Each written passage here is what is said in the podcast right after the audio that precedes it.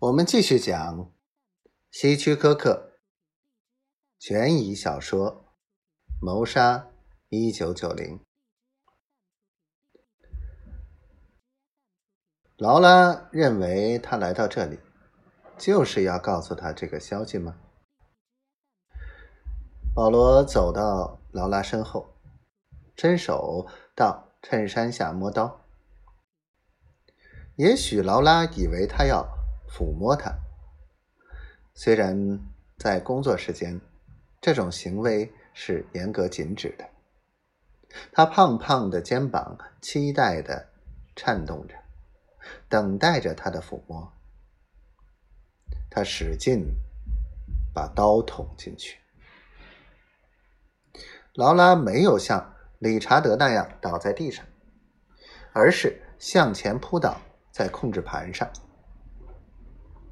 当劳拉压在盘面上时，机器在嗡嗡的响，灯在继续闪烁。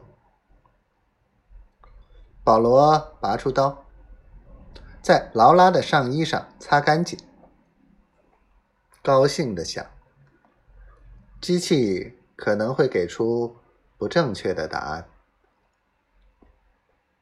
保罗离开，继续做他的工作。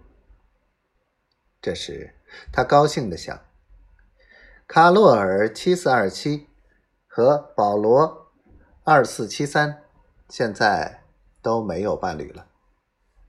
合乎逻辑的做法就是，委员会会让他们两个人住进同一间房子，他们可以一起过五年，到时候还可以延续。”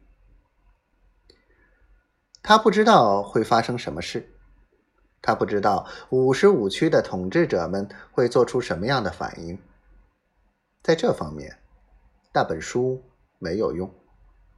他谈的只是古老文明中的谋杀现象。书上说，谋杀总会引起人们兴趣的，特别当受害者是知名人物。或者牵扯到什么丑闻时，更是如此。报纸会对谋杀进行详尽的报道，还会随着案情的发展进行追踪报道。最后，当凶手被抓到时，还会报道审判。整个事件可能拖几个星期、几个月，甚至是几年。